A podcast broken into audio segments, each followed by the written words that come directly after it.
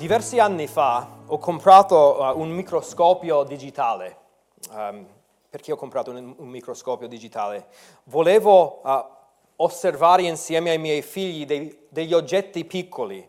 Uh, volevo dare ai miei figli la, la meraviglia della creazione di Dio sotto il microscopio. E quindi abbiamo visto insetti di tutti i tipi, ho cercato pure di far vedere loro il mio sangue, che non ci sono riuscito, però è ancora un progetto che voglio fare. Uh, abbiamo visto il tessuto di diversi organismi, uh, di diversi organi interni, abbiamo visto i denti dei pesci. E siccome abitiamo vicino al mare, uh, un giorno siamo andati ad una delle spiagge che è vicino a casa nostra siamo andati non per nuotare, ma nella ricerca di organismi viventi nelle acque e sugli scogli. Eh, li volevamo portare a casa per poter esaminarli sotto, sotto questo uh, microscopio. Uh, adesso ho comprato anche un altro microscopio, non digitale, ma più, più, robusto, più forte, più potente. Però, mentre eravamo lì, abbiamo trovato tanti ciripedi. ciripedi Immagino che magari non sappiate che cos'è un, un ceripede. Si assomigliano alle cozze, i ceripedi sono dei crostacei che aderiscono alle rocce, le barche, uh, le balene anche. Um, li si possono trovare anche attaccati agli scogli, hanno una conchiglia, che, eh, hanno una conchiglia e si, mimete, si mimetizzano a volte con le rocce. E quello che non mi aspettavo era quanto era forte la loro adesione alla roccia. Ho provato di staccarne uno con il mio coltello e non ci riuscivo. Ho fatto un po' di ricerca e i ceripedi secernono una sostanza adesiva che funge da colla. So, solo con tanta fatica si riesce a, superare la tenuta de, di questo organismo.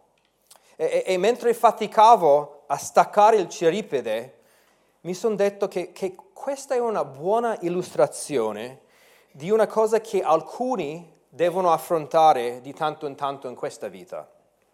Di, cosa, di che cosa sto parlando?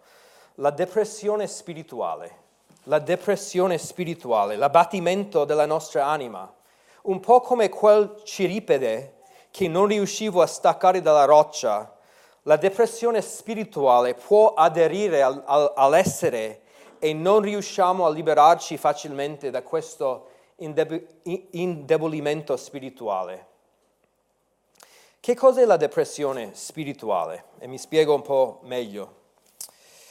Non parlo di una semplice tristezza, non parlo di un giorno in cui sei giù, perché capita a tutti noi, cambia il tempo e siamo giù, comincia a piovere, c'è l'allerta rossa e siamo giù. Um, ma sto parlando di uno scoraggiamento talmente profondo che sembra impossibile liberarci. E, e mi rendo conto che per alcuni di voi questo argomento è proprio estraneo alla tua vita spirituale. Ci sono persone per motivi di come sono fatti, di indole, non sperimentano neanche un giorno di scoraggiamento nella vita. E ringrazio Dio per quelle persone perché ne ho bisogno di loro. Um, anche nelle prove più dure sembrano di essere una roccia e non, non, non dimostrano segni di scoraggiamento. Però per alcuni di voi, mentre parlo di questo, di questo, argomento stamattina, mi seguirete come se io fossi testimone oculare della tua sofferenza. Se tu sei una persona che, che non ha mai dovuto lottare con questo tipo di difficoltà nella vita, ti incoraggio comunque di ascoltare bene perché forse un giorno lo dovrai affrontare o dovrai aiutare qualcuno che ha bisogno del tuo aiuto. Non possiamo solo aiutare persone con le sfide che abbiamo noi, il Signore ci chiama anche a essere pronti a aiutare persone con diverse, uh, variate prove. Magari il Signore ti chiamerà di aiutare un fratello o una sorella che sta attraversando un periodo di depressione spirituale. E come dicevo, la depressione spirituale non è una semplice tristezza o un giorno in cui sei giù, ma è uno scoraggiamento talmente profondo che non, cioè, sembra quasi impossibile uh, liberarti da questa condizione. L'anima è davvero abbattuta. Sembri di essere privo di ogni forza, di desiderio spirituale. E, e, dico in modo generale perché ogni caso è in realtà diverso e, e, e, le cause non sono uguali per tutti, quindi non posso essere preciso su ogni caso perché ogni caso è un po' diverso, però stamattina vogliamo esaminare un testo in Salmo 119 che credo che ci dia delle indicazioni generali per come affrontare questa situazione. Quindi vogliamo uh, esaminare Salmo 119, versetto 25 a, a versetto 32 per trarre l'incoraggiamento che la parola di Dio ci offre. E quindi leggiamo da versetto 25 che dice, l'anima mia è avvilita nella polvere, ravvivami secondo la tua parola. Ti ho confidato le mie vie e tu mi hai risposto, insegnami i tuoi statuti. Fammi comprendere la via dei tuoi precetti e io mediterò sui tuoi prodigi. L'anima mia dal dolore si consuma in lacrime. Dammi sollievo con la tua parola. Tieni lontana da me la via della menzogna e nella tua grazia fammi comprendere la tua legge. Io ho scelto la via della fedeltà, ho posto i tuoi giudizi davanti ai miei occhi, ho, ad- ho aderito ai tuoi statuti. O oh, Signore, non permettere che io sia confuso. Io correrò per la via dei tuoi comandamenti perché mi hai allargato il cuore. Una semplice lettura del, di questo salmo rende chiaro il suo tema principale e anche in quello che abbiamo appena letto, diverse parole vengono impiegate per la parola di Dio. Ce ne sono otto parole principali nella lingua originale in questo salmo e mentre leggeva, leggevo vedevamo diverse parole come la legge del Signore, la parola del Signore, gli statuti del Signore, i precetti del Signore, um, i comandamenti del Signore uh, i giudizi del Signore. Il grande tema di questo capitolo, il capitolo più lungo nella Bibbia, è la parola di Dio.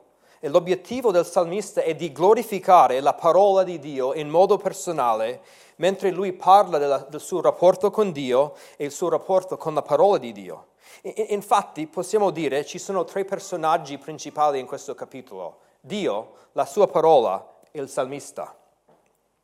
In, in, è il capitolo più lungo nella Bibbia, ci sono 176 versetti in questo uh, salmo e forse non sapevate, ma è un salmo acrostico. È un salmo acrostico. Ci sono 22 strofe o 22 parti e ogni, ogni strofa corrisponde a una lettera dell'alfabeto ebraico. E quindi ecco perché vedete anche nella Bibbia italiana all'inizio di ogni strofa Aleph, Bet, Gimel, Dalet, queste sono le, le lettere delle, delle, dell'alfabeto ebraico.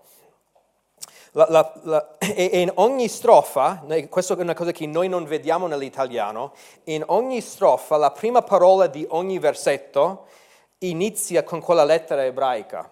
Un autore l'ha chiamato il grande alfabeto perché la prima strofa inizia con la prima lettera dell'alfabeto, Aleph, e poi c'è anche l'ultima strofa che corrisponde all'ultima lettera. In ogni strofa Ogni versetto inizia con quella lettera, quindi vediamo anche la meraviglia della poesia ebraica. Io ho scelto la strofa Dalet, uh, in versetto 25, perché ci aiuta a pensare giustamente riguardo a non solo la sofferenza e a non solo le prove, ma alla, alla tristezza e allo scoraggiamento e all'abbattimento dell'anima che accompagnano le difficoltà. E per afferrare l'insegnamento di questa, questo paragrafo, stamattina vogliamo osservare quattro temi che riassumono l'insegnamento qua di questi versetti, quattro temi che riassumono uh, uh, questa strofa e ci aiutano a pensare a questo argomento della depressione spirituale. E quindi um, il, il, primo che vogliamo vedere è la, la rottura dell'anima, la rottura dell'anima. In questa strofa il salmista descrive la sua condizione, la rottura della sua anima, l'abbattimento della sua anima. Vediamo il versetto 25, lui dice, l'anima mia è avvilita nella polvere, l'anima mia è avvilita nella polvere. L'originale dice letteralmente, l'anima mia aderisce strettamente alla polvere, l'anima mia aderisce strettamente alla polvere o l'anima mia si unisce alla polvere. È la stessa parola in Genesi usata in Genesi 2 quando dice l'uomo lascerà i suoi genitori e si unirà a sua moglie. si unirà a sua moglie. Questo è il concetto di uh, questo, questo, verbo abilita in versetto 20, 25. Come il ciripede, l'anima mia, tu, tutto l'essere aderisce alla polvere.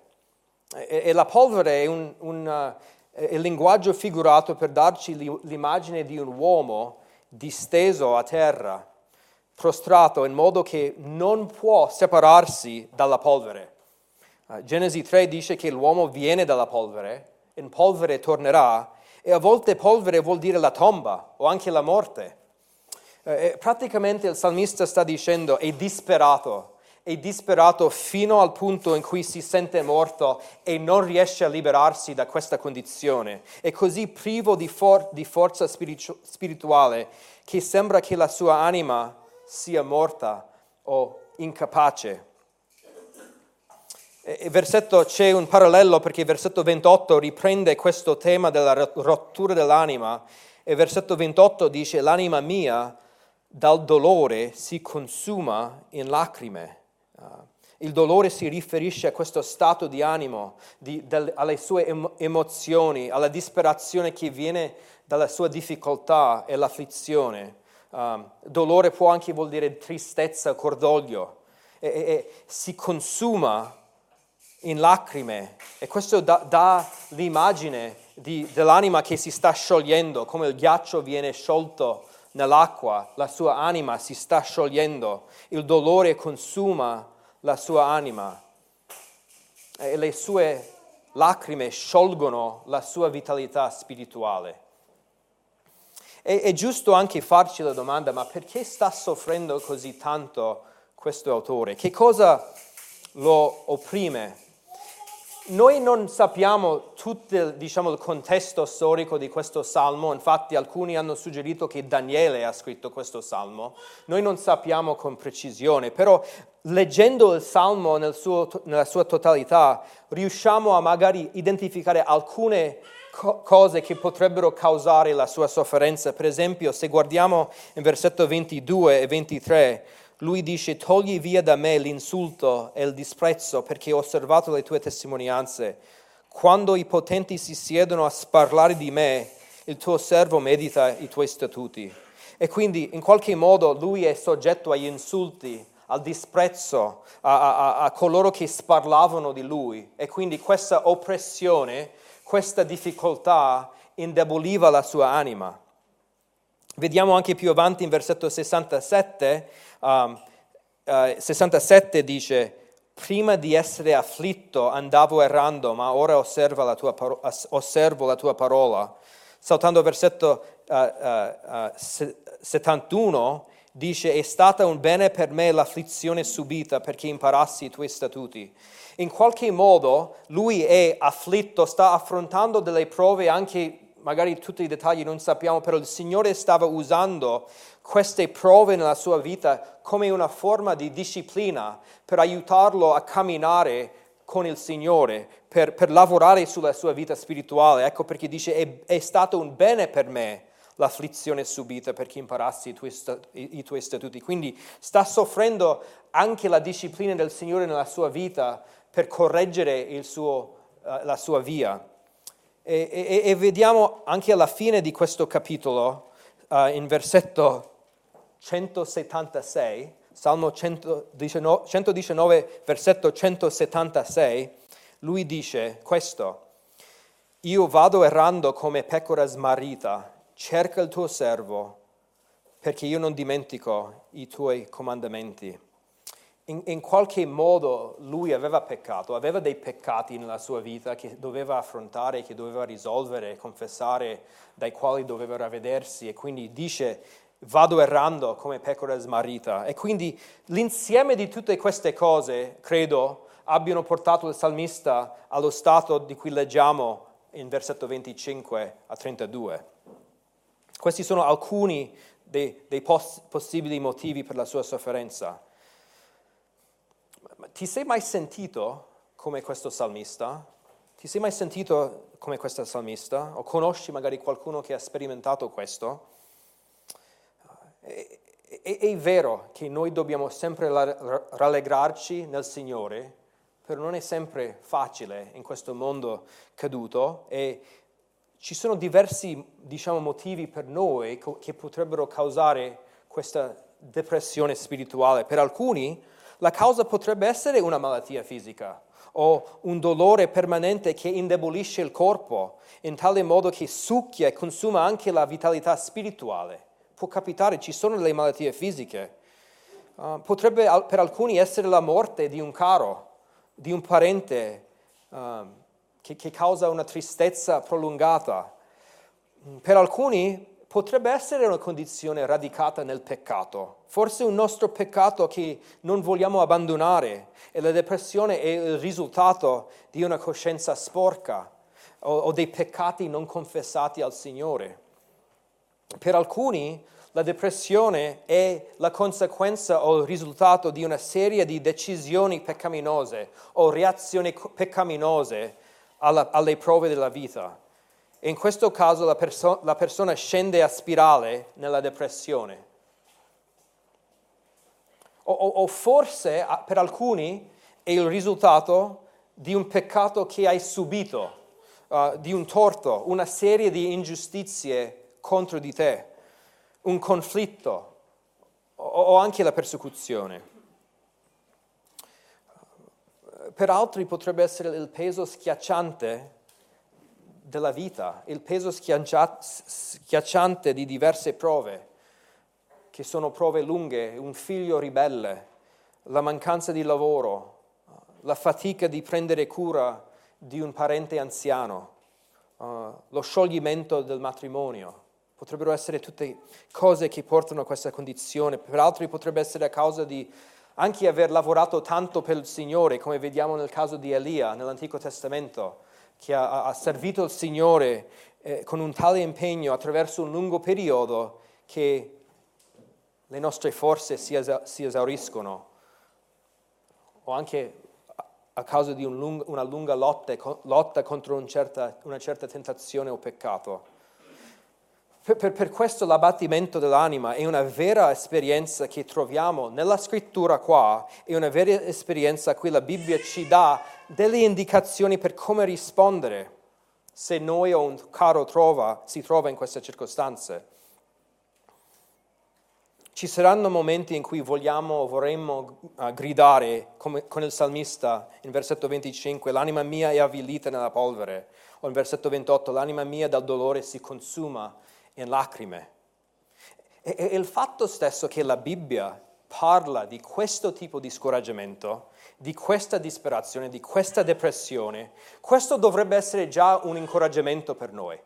Perché? Perché la Bibbia ci dà una categoria per questo tipo di sofferenza, la depressione spirituale nella vita di un uomo, di una, una, un figlio o una figlia di Dio.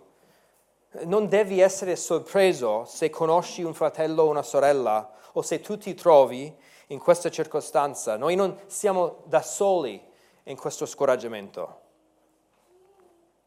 Però il fatto che la Bibbia ne parla significa che trovarti in questo stato di abbattimento è un'afflizione che richiede la cura giusta e significa che, dato che la Bibbia ne parla, questo ci responsabilizza davanti al Signore durante questo tipo di prova, che anche quando ci troviamo nello stesso stato del salmista c'è un modo giusto per rispondere e un modo sbagliato per rispondere. La, la risposta sbagliata aggraverà ancora di più sulla nostra condizione. E quindi noi vogliamo adesso vedere come posso glorificare Dio durante la rottura dell'anima, come posso glorificare Dio, cosa devo fare Qual è la cura prescritta dalla parola di Dio per noi quando siamo stremati spiritualmente? Vediamo il secondo tema, la richiesta dell'anima, la richiesta dell'anima, questo è il secondo tema. L'anima del salmista è rotta, perciò lui si rivolge a Dio e fa praticamente in questi, in questi versetti tre richieste, richieste che voglio riassumere. La prima richiesta che lui fa, lui richiede attivamente l'intervento di Dio, richiede attivamente l'intervento di Dio. Troviamo l'esempio di un mendicante in questi versetti, un mendicante davanti al Signore che coraggiosa, coraggiosamente chiede a Dio nel versetto 25, ravvivami secondo la tua parola, ravvivami secondo la tua parola, dice il salmista in versetto 25. Quando le nostre forze sono esaurite, quando le nostre forze sono esaurite, c'è una sola cosa che possiamo fare. Il salmista confessa la sua debolezza e alza gli occhi e chiede a Dio di soffiare un alito di vita nella sua anima, ravvivami, di rinvigorare la sua anima, rinvigorire la sua anima. Gli chiede di non solo aiutarlo a, a sopravvivere o sopportare la prova, o le sue circostanze, ma chiede coraggiosamente a Dio di risanare la sua anima, di ravvivarlo. E versetto 28 dice, anche in un modo parallelo, uh, uh, dice, dammi sollievo con la tua parola, dammi sollievo con la tua parola. Dovrebbe in realtà essere tradotto in questa maniera, dammi forza o fortificami dammi forza o fortificami. Il non, il salmista non supplica Dio qua per sollievo, come dice la traduzione, ma per forza. Sta chiedendo a Dio di fortificarlo. E quello spinge il salmista a chiedere l'intervento di Dio, secondo la sua parola. Lui dice, ravvivami secondo la tua parola, dammi forza secondo la tua parola. Nella sua afflizione si ricorda dalla parola di Dio, delle promesse di Dio. Eh, possiamo pensare ad un astronauta, per esempio, che deve fare un cammino spaziale o una passeggiata spaziale. Eh, sapete che cos'è un cammino spaziale? Avete mai fatto un cammino spaziale? Non credo. Uh, però un cammino spaziale, neanche io, è quando un astronauta deve uscire dal razzo, dalla navetta, o della stazione spaziale per eseguire dei lavori es- es- esteriormente al, al razzo o alla stazione spaziale. In questa maniera lui esce dalla protezione della, della stazione spaziale. E cosa fa sì che lui non si allontani senza fine in spazio quando esce? Un cavo è legato alla navetta o alla stazione spaziale con un guinzaglio di ferro e quindi ha un guinzaglio che lo tiene vicino a, a, alla stazione spaziale. Quella corda di, corda di ferro è per lui la vita. Per lui quella corda di ferro è la vita, ciò, ciò che lo aiuta a tornare alla sicurezza della stazione spaziale. Per noi ciò che ci aiuta a non affondare nella tristezza e nella disperazione è la parola di Dio, la parola di Dio, la nostra corda di ferro che ci aiuta a tornare a Dio, che alimenta la nostra fede nella depressione spirituale. Dobbiamo ricordarci delle promesse di Dio che la parola di Dio ci dà. Dobbiamo pregare anche alla luce di queste promesse. Dobbiamo avere coraggio di pregare per l'intervento potente di Dio. Ravvivami secondo la tua parola. Dammi forza secondo la tua parola. La seconda richiesta del salmista, vediamo nel versetto 26, 27, lui, lui richiede l'illuminazione spirituale, richiede l'illuminazione spirituale. Lui dice, ti ho confidato le mie vie e tu mi hai risposto, insegnami i tuoi statuti, fammi comprendere la via dei tuoi precetti. Il, il salmista si apre con Dio e quando dice ho confidato le mie vie a te, vuol dire che lui ha confessato a Dio tutte le sue difficoltà. È come distendere una mappa sul tavolo. Lui ha aperto il suo cuore davanti al Signore, ha parlato delle sue difficoltà, dei suoi peccati, ha fatto conoscere a Dio la sua tristezza e tutti i suoi pesi. Ho confidato le mie vie al Signore. E, e, e questo ci ricorda che noi non siamo autosufficienti nelle difficoltà. Dobbiamo rivolgerci a Dio. Um, e, e questo stato di depressione ci, ci dimostra che siamo dipendenti da Dio. E quindi dobbiamo aprirci con Dio, dobbiamo esaminare noi stessi davanti al Signore, dobbiamo dire la stessa cosa che Dio dice riguardo anche al nostro peccato. Però poi Lui chiede una comprensione più profonda della parola di Dio. Um, lui dice insegnami i tuoi statuti, versetto 26, dice fammi comprendere la via dei tuoi precetti. Le, le, parole, le, le parole statuti e precetti sono sinonimi che si riferiscono a ciò che Dio ha ordinato, ciò che Dio ha decretato per noi, ciò che è scritto affinché sia osservato nella nostra vita. Vuole comprendere la sua responsabilità davanti al Creatore. Vuole conoscere la via dei precetti di Dio, la, la strada che Dio ha prescritto per i suoi figli. Che uh, il ravvivamento dell'anima avverrà solo per mezzo della rivelazione di Dio nella sua parola e solo tramite l'ubbidienza alla parola di Dio. Il salmista chiede che Dio gli dà la comprensione uh, di cosa Dio si aspetta da lui in questa circostanza. Spesso nel nostro dolore noi vogliamo una semplice via di uscita, vogliamo um, uscire dalle nostre circostanze.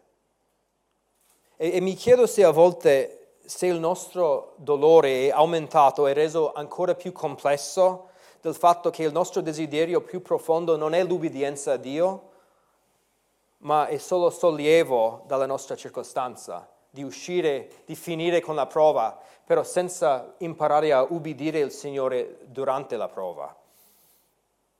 Il salmista qua è un grande esempio perché modella per noi che nel nostro dolore, se vogliamo avere nuove forze spirituali, dobbiamo attivamente cercare la parola di Dio. Dobbiamo attivamente cercare, uh, dobbiamo veramente desiderare la luce divina di, che viene dalla legge. La, la legge di Dio, la sua parola, eh, le sue indicazioni per noi è una grazia ci aiuta a capire come dobbiamo cambiare, come agire nelle nostre circostanze.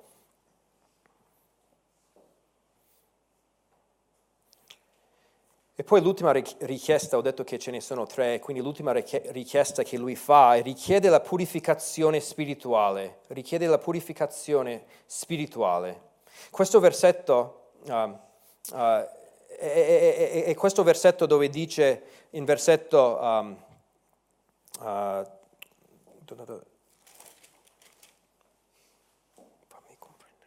versetto 29 dove dice tieni lontana da me la via della menzogna, tieni lontana da me la via della menzogna. Questo versetto mi fa capire che l'abbattimento del salmista era in qualche modo legato anche al suo peccato personale. Uh, la Bibbia italiana qua dice tienimi lontano, uh, qua, o tieni lontana da me. Uh, nella lingua originale il salmista dice letteralmente, è una richiesta letterale di togliere da lui, togliere da lui la via della menzogna, togliere da lui la via della menzogna. Il salmista qua presuppone che ci sia la via falsa in lui e chiede a Dio di togliere questa via della falsità. E anche noi dobbiamo presupporre la stessa cosa, cioè noi siamo creature deboli nel nostro giorno miglior, migliore, siamo deboli, peccaminosi nel nostro giorno migliore, quindi dobbiamo sempre presupporre che tendiamo alla falsità, di credere bugie, tendiamo alla menzogna nel nostro cuore, è ingannevole come dice la scrittura. Spesso cadiamo anche uh, in nozioni errate riguardanti alla nostra forza spirituale, la nostra condizione davanti al Signore e, e sempre magari partiamo con un pregiudizio naturale a favore nostro, cioè il nostro punto di partenza è che tutto va bene in me, ok? Um, però nessun vero credente può rimanere in una falsa visione di se stesso e quindi il salmista chiede togli da me la via della menzogna, della falsità. E, e, e, e voglio chiarire una cosa qua. Uh, non, non stiamo dicendo e non dobbiamo presupporre che le nostre prove sono sempre le conseguenze di un peccato nostro personale nella nostra vita o di qualche peccato commesso. C- certo potrebbe capitare, per esempio un ladro ha la conseguenza di andare in prigione, giusto? Questo può essere una conseguenza direttamente legata. A volte, come dicevo, la depressione spirituale può essere la disciplina del Signore nella nostra vita o perché stiamo reagendo male, però a volte um, uh, anche nelle prove magari una cosa non è strettamente legata a un certo peccato nella nostra vita, nella nostra anima, però uh, per esempio la morte di qualcuno, la ribellione di un figlio, però ci sono prove che ci penetrano fino alla, alla, nos- alla nostra anima, che ci stremono e cosa succede? Escono fuori degli atteggiamenti, dei idoli nel nostro cuore. Il Signore vuole che noi uh, identifichiamo queste cose. Um, Dio usa le prove per dimostrarci e rivelare i peccati nella nostra vita. Um, durante, pro- durante, una prova le nostre impurità salgono o vengono a galla alla- e, e, e in questa maniera noi possiamo vedere i nostri peccati, possiamo confessare i nostri peccati. È come l'impurità di un metallo che viene purificato per mezzo del fuoco. Il Signore manda queste prove per purificarci.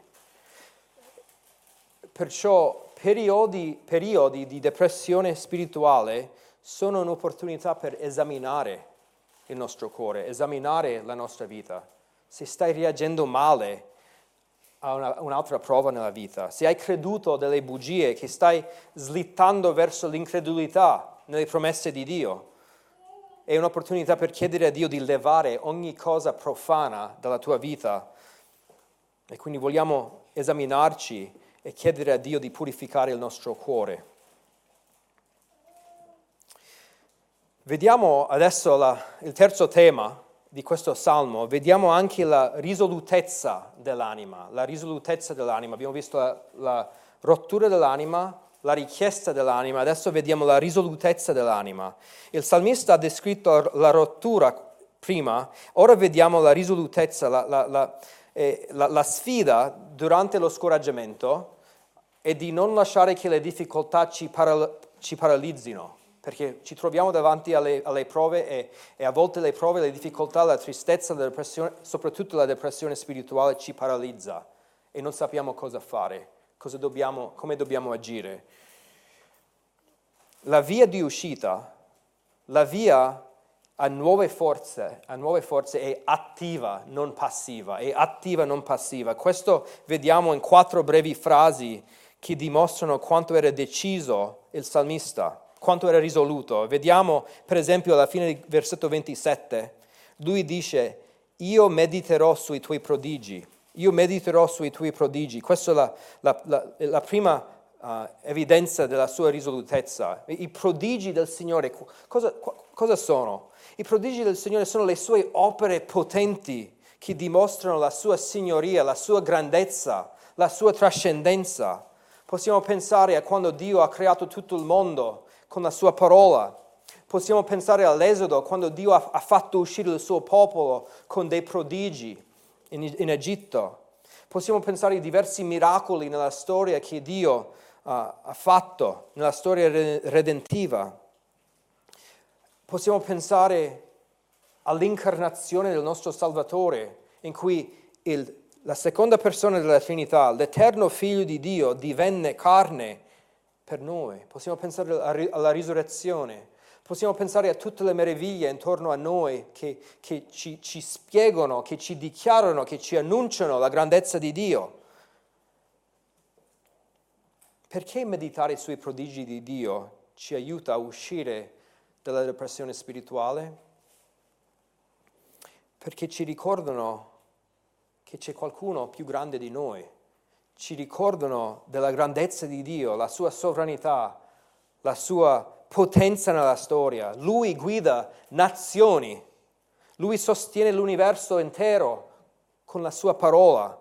Meditare sulla grandezza di Dio significa che dobbiamo togliere i nostri occhi da noi stessi, dai nostri sentimenti, dai nostri problemi e dobbiamo fissare i nostri occhi, il nostro sguardo sul carattere di Dio.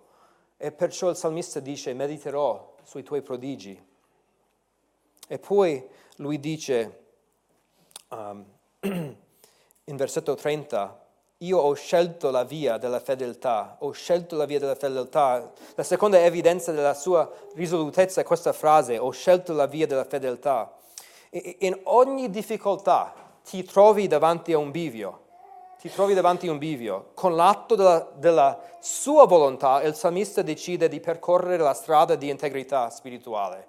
Dice, io mi trovo in questa sofferenza, sono, sono senza forza, scelgo l'integrità spirituale, ho scelto la via della fedeltà, non scelgo la via di, dell'autocommisurazione o la via di, um, di incredulità.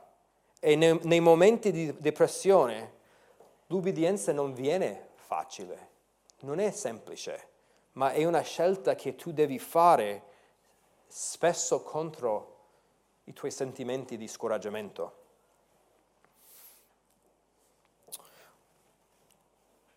Una terza evidenza della sua risolutezza vediamo anche in versetto 30, la seconda parte, ho posto i tuoi giudizi davanti ai miei occhi, ho posto davanti ai miei occhi i tuoi giudizi.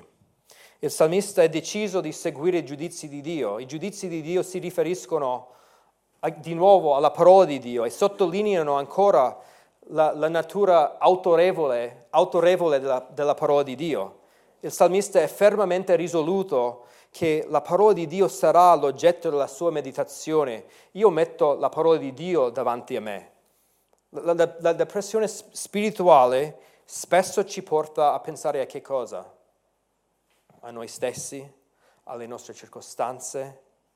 E in questo momento i nostri sentimenti non sono affidabili come guide perché ci ostacolano la cosa che dobbiamo fare. Non vogliamo vivere la depressione come se tutto il mondo ruotasse intorno a noi.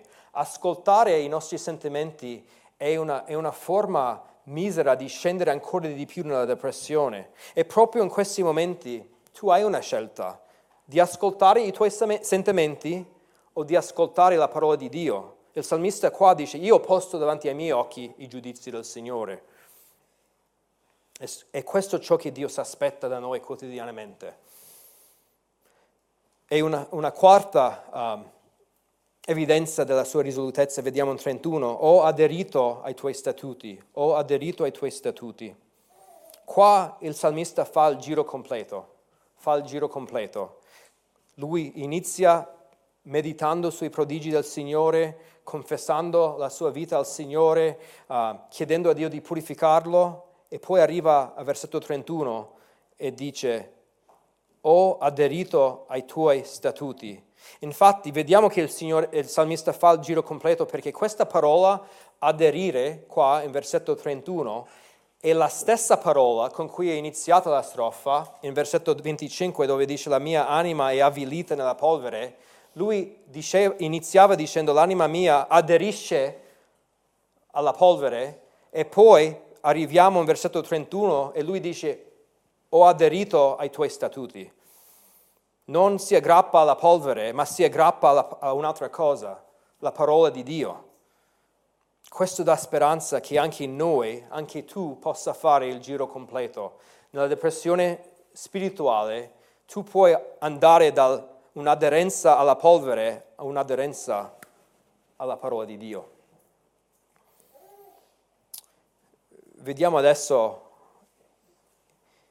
il quarto tema, è l'ultimo tema di questo, questa strofa, il rafforzamento dell'anima. Rafforzamento dell'anima.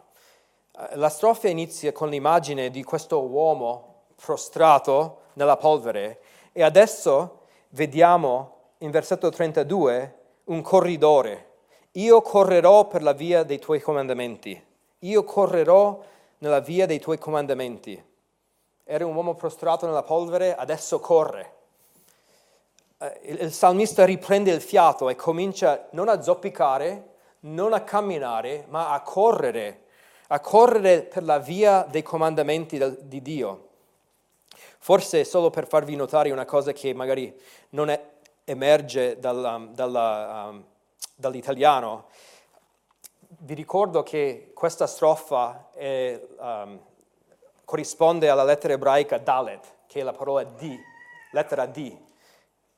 Abbiamo visto la parola via diverse volte in questo testo, versetto 27, via dei tuoi precetti, qua di nuovo in versetto 32, per la via dei tuoi comandamenti. La parola ebraica derek inizia con la, la, la, questa lettera, quindi questa è la parola eh, una delle parole chiave, chiavi di questa strofa che, che corrisponde alla lettera Dalet.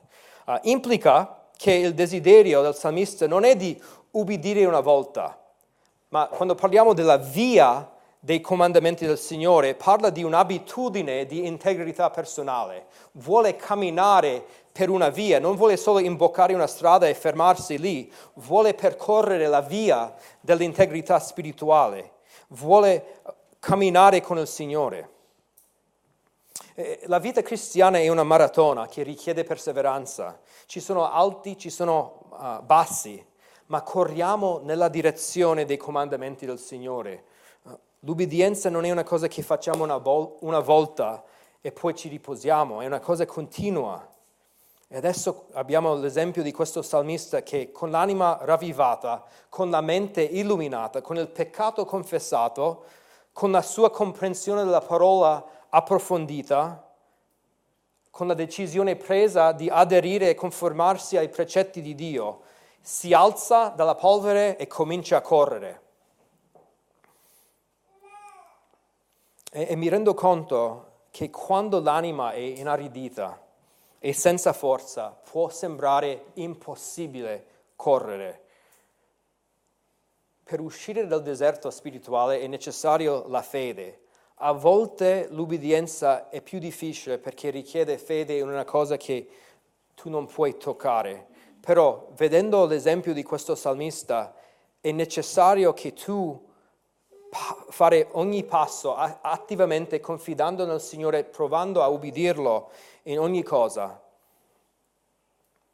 Il, la potenza del Signore si dimostrerà sufficiente per te come era per il salmista. Eh, infatti dice questo alla fine della nostra strofa, dice perché mi hai allargato il cuore, correrò per la via dei tuoi comandamenti perché mi hai allargato il cuore. In realtà, meglio, di nuovo, devo chiarire una cosa qua, io correrò per la via dei tuoi comandamenti perché mi allargherai il cuore. Ok? Futuro, non passato, futuro. Sta dicendo, io posso fare questo perché so che tu mi renderai capace di farlo. Okay? Dio allargherà uh, uh, il, su- il, suo cuore, quindi lui si aggrappa alla promessa di Dio di fare questo.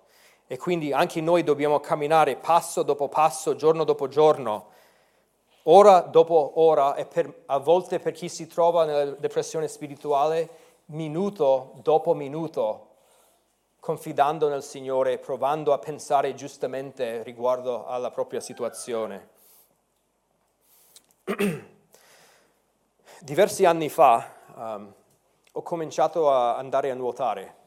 Uh, c'è la, la piscina, le piscine di Albaro vicino a, cosa, a, casa nostra e c'è una vasca olimpica, quindi 50, 50 metri uh, di lunghezza. E mi ricordo la prima volta che sono andato a nuotare. Ero pro- pronto a, a, a provare i benefici del nuoto Um, e quindi mi sono tuffato dentro e ho cominciato a nuotare come se io fossi un campione olimpico. Cioè, ho cominciato a nuotare, ero davvero pronto a affrontare le sfide dei, dei, dei, dei giochi olimpici. Però dopo 20, 20, metri non ce la facevo più. Um, ero in mezzo alla vasca senza fiato e i miei muscoli sembravano di spingere contro il cemento liquido. Cioè non riuscivo neanche a, a muovere le spalle e non sapevo, non sapevo, cosa fare perché ero lì in mezzo alla vasca e non ce la facevo, ce la facevo più. E, e, non mi ricordo alla fine uh, come sono uscito dalla piscina, però sono, mi, mi, sono aggrappato alla corda che divideva um, le corsie della piscina. Non so come è andato a finire quel giorno, ovviamente uh, sono qua, quindi è andato a finire bene, però ma attra- attraverso i mesi o con l'andamento dei mesi andavo a nuotare, che cosa è successo? È diventato più facile, è diventato più facile, i miei muscoli, i miei polmoni, il mio cuore erano più capaci per affrontare anche distanze più lunghe, fare più vasche e sono riuscito ad andare più di 20 metri, ok? E spiritualmente per perseverare pensiamo di non farcela perché siamo un po' in quella condizione di senza fiato, senza muscoli. Um, però come l'allenamento mi fortificava per distanze più lunghe, Dio ci allarga il cuore con l'ubbidienza alla sua parola. Con, cioè, imitando questi passi del salmista, il Signore ci allarga il cuore e acquistiamo nuove forze. e quindi dobbiamo correre dipendendo da Dio per il nostro fiato spirituale. E quando in questo caso la, la speranza sembra di essere morta e sepolta nella tomba, come il salmista che diceva la mia anima aderisce alla polvere, e quando sembra che la, la, la, la via di uscita alla porta chiusa a chiave, quando ogni speranza umana ci sfugge, Dio ci invita a sperare nella sua parola, nella sua, nella, nella sua potenza, perché Lui è davvero potente per aiutarci a uscire da questa situazione. E se c'è qualche dubbio riguardo alla potenza di Dio, noi possiamo ricordarci che Gesù Cristo, la sua anima e il suo corpo si aggrappavano, si aderivano alla polvere nella tomba e Dio ha fatto uscire Gesù Cristo dalla tomba nella sua potenza, che in questa stessa potenza il Signore ci ridarà il fiato spirituale e allargherà il nostro cuore. Preghiamo. Signore, noi vogliamo um, ringraziarti per la chiarezza della tua parola, per questo esempio. Signore, non so a che punto spirituale si trovano i miei fratelli e sorelle qua oggi. Prego che tu possa veramente incoraggiare, consolare, uh, indirizzare i cuori di coloro che uh, magari soffrono anche in questo momento di, di questa situazione. Però credo che, uh, prego che tu possa anche um, usarci, equipaggiarci per essere un incoraggiamento a qualcuno che sta affrontando questa situazione. Uh, ti ringraziamo per la tua potenza, ti ringraziamo per la speranza che abbiamo in Cristo, ti ringraziamo per la chiarezza che abbiamo della tua parola, che non è soltanto un libro, un semplice libro, però è la parola vivente del nostro Dio e Creatore. Ti prego tutto questo nel nome di Gesù. Amen.